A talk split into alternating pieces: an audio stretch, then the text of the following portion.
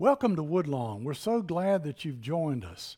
Now, today I want to tell you about a young girl who wrote a prayer letter to a missionary, and she was trying to lend her support.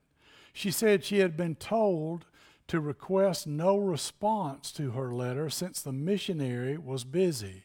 So the missionary received the letter from the girl and she read it, and he got a kick out of what her last comment was. It said, Dear Mr. Missionary, we are praying for you but we are not expecting a response. That was not exactly what she was trying to communicate. She was expecting an answer to prayer. She just didn't expect for him to write something back.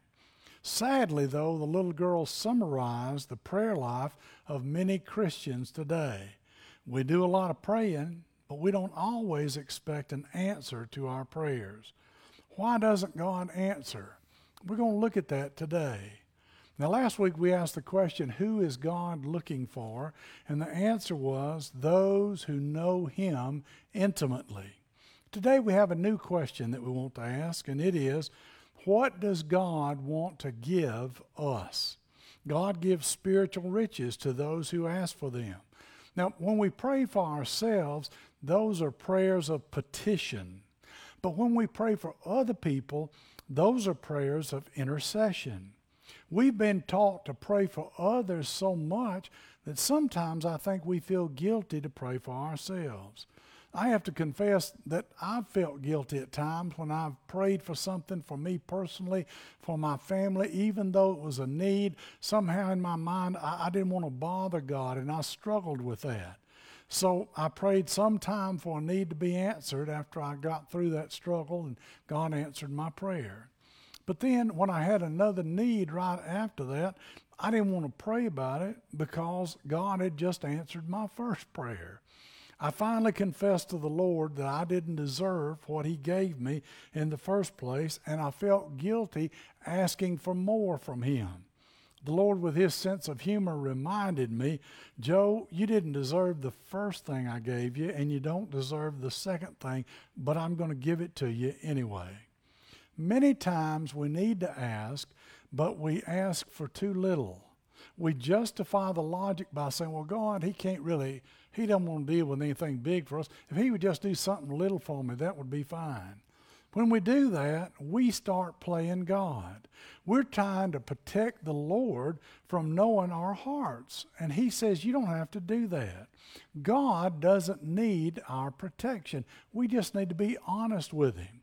God says, why don't you let me be God and you tell me what your needs are without reservation, and then you let me determine the answer? Now, one of the first things I want us to see today is this we can have confidence in approaching God. Whenever you and I go to the throne of God to pray, hey, we're His children. We can talk to Him. We can have confidence in knowing that He loves us and He's listening.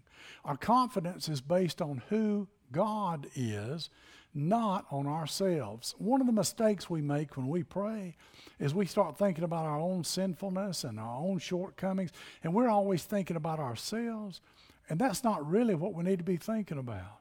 We need to be thinking about who God is and what He wants to do in our lives. And when we get the focus right, then it changes our whole perspective. God is a holy God, and sometimes when we compare ourselves to Him, Satan can use that as a trick to trap us into praying and thinking, well, God's really not going to answer a big prayer. Maybe I'm just not worth it. I, I compare myself to God, and, and there's nothing special about me, and I come up short. But if we focus on God, the perspective is totally different. We're forgiven children, and He loves us. Our confidence in approaching God comes from who God is, not from who we're not. And since we know that God hates sin, here's another incorrect assumption we often make. If God hates sin, then he hates me because I'm a sinner. I'm just saved by grace.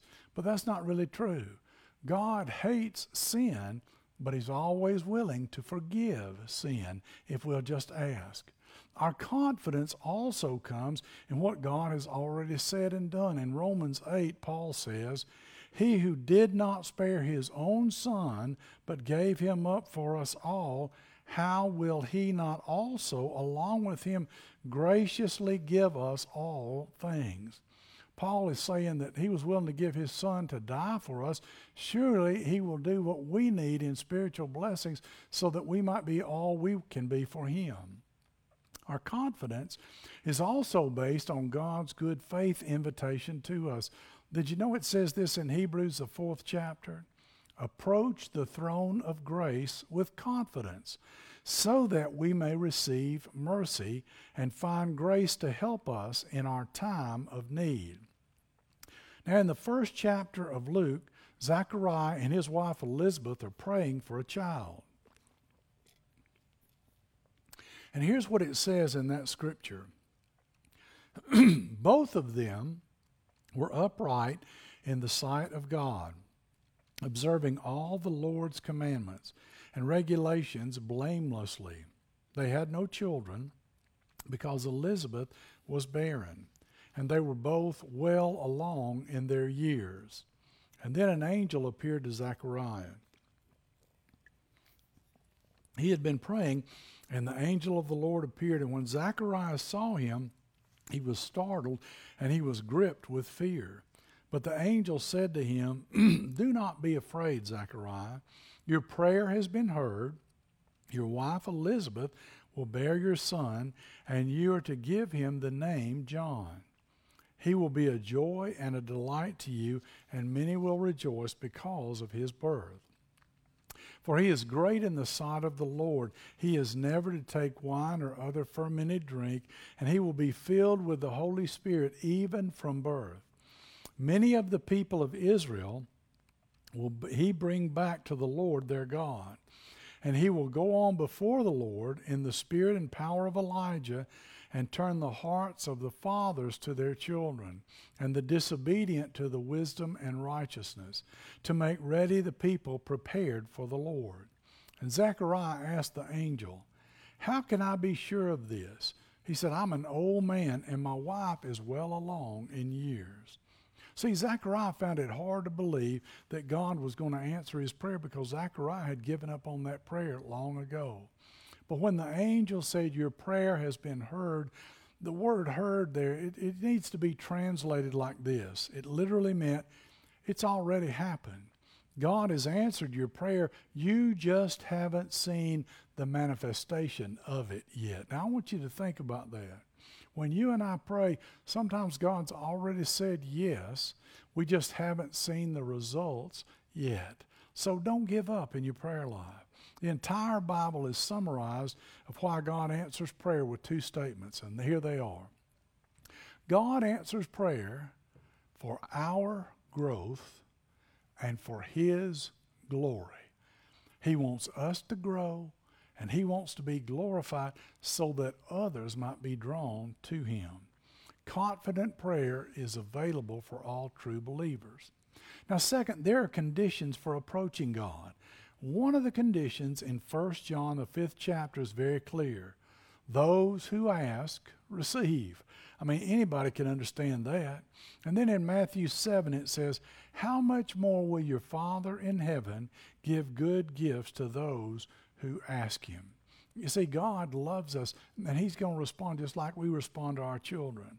And in James, uh, the book of James, in the fourth chapter, he tells his readers, You do not have because you do not ask God. You've got to ask in order for that to happen. You see, askers receive from God, non askers don't receive. Another condition for answered prayer is that we must ask in faith. In the book of Acts, it talks about character and promises and plans of God, and they're very real. And then in James, the first chapter, it says, When you ask, you must believe and not doubt, because the one who doubts is like a wave of the sea blown and tossed by the wind. Askers must believe that the true God is going to be true to His Word, and He will always deliver to us His promises. Another condition for answered prayer is that we need to ask with a clean heart and an obedient spirit. David reminds us in Psalm 66 if I had cherished sin in my heart, the Lord would not have listened to me. And then John says in 1 John, Dear friends, if our hearts do not condemn us, we have confidence before God and receive from Him anything we ask because we obey His command and we do what pleases Him. Another condition for answered prayer is that we need to ask in accordance with God's will. In other words, if you and I were to pray, God, would you just fill me with the fruit of the Spirit? Now, we know from God's Word that He wants us to have the fruit of the Spirit. So if I pray that, is that in accordance with His will? Absolutely. He wants us to have the love and joy and peace and patience and kindness and goodness, faithfulness, gentleness, and self control that the Spirit, the fruit of the Spirit, can offer. If I were to ask for wisdom and spiritual enlightenment and a closer walk with God and the presence of the Holy Spirit in my life, I would be asking in accordance with God's will, wouldn't I? Another condition for answered prayer would be persistence. Jesus taught a couple of parables about this. I'm not going to talk about them a lot, but I want you to read them for yourselves after a while. In Luke, the 11th chapter, verses 5 through 8, it's the parable of the friend at midnight. Read that for yourself. And then also in Luke 18, 1 through 8, it's the parable of the persistent widow. And here, here are people who are praying, but they have to wait. As we go on praying, it's usually because that God is working something out inside of us. His temporarily withholding an answer to prayer does two things it grows our faith and it increases our clarity of vision about what God is doing. As a parent, one of the hardest concepts for my children when they were little was the difference between no and not yet. Why? Well, because immature people don't understand the difference between no and not yet. The mark of maturity in the Christian life is how long can you wait? Why does God delay our answers to prayer? Usually it's because he needs to prepare something in us first before he answers. If our daughter Catherine came to me when she was 12 and said, Daddy, can I take the car and go out tonight? I'd have to say, No, you can't do that yet. You're not old enough. You don't have a license. You haven't practiced. You don't have the maturity it's going to take to drive a car. You need to wait until you grow up a little bit more. But later on, you can do that. You see, it's just not yet. It's not right now. God often wants to answer our prayers for us, but He wants us to grow. God is more interested in making us mature than He is in making our lives easy. And another thing is, God is never late. His timing is always perfect. His delays are not denials. Not yet does not mean no. So we keep praying until one of three things happens. First, until we get an answer. When we pray and we get an answer, we don't have to pray about that anymore. We've got the answer. Second, we get an assurance of the answer, that the answer is coming. God just speaks to us through His Spirit and says, It's going to come, but it's going to take time. And we just trust Him and believe in that. And then, third, you keep praying until God reveals to you that it's not His will. You're praying about it. You can't get comfortable about it. You can't get a peace about it. And you just know, hey, I need to stop praying about this. I need to pray about something else. Uh, let's just move on and not deal with this. Because God delivers on his promises according to his timetable. And then, third and finally, we can have certainty in petitioning God because God hears us. And he hears us favorably. When you ask in accordance with God's will, God is smiling because you're asking for something that will please Him. And then we keep a lookout for the answer to our prayer so we won't miss it when it comes. And when the Lord gives us what we've asked for, we need to remember that He is a specific God. And if we ask for wisdom, He's not going to give us power. And if we ask for power, He's not going to give us joy. He's going to give us the thing that we're asking for. God's way of giving may also surprise us sometimes. If we ask for faith, He may send us trials in order to grow our faith. If we ask for the ability to love, He may send some unlovable people into our lives to give us an opportunity to practice loving unconditionally. We must be willing to let God answer our prayers in His own way. God's ways are always better than ours. In Isaiah, God says, For my thoughts are not your thoughts, neither are your ways my ways. Another story in the Bible is in Mark, the fifth chapter, and it's about a synagogue ruler named Jairus. He has a 12 year old daughter who's sick and dying.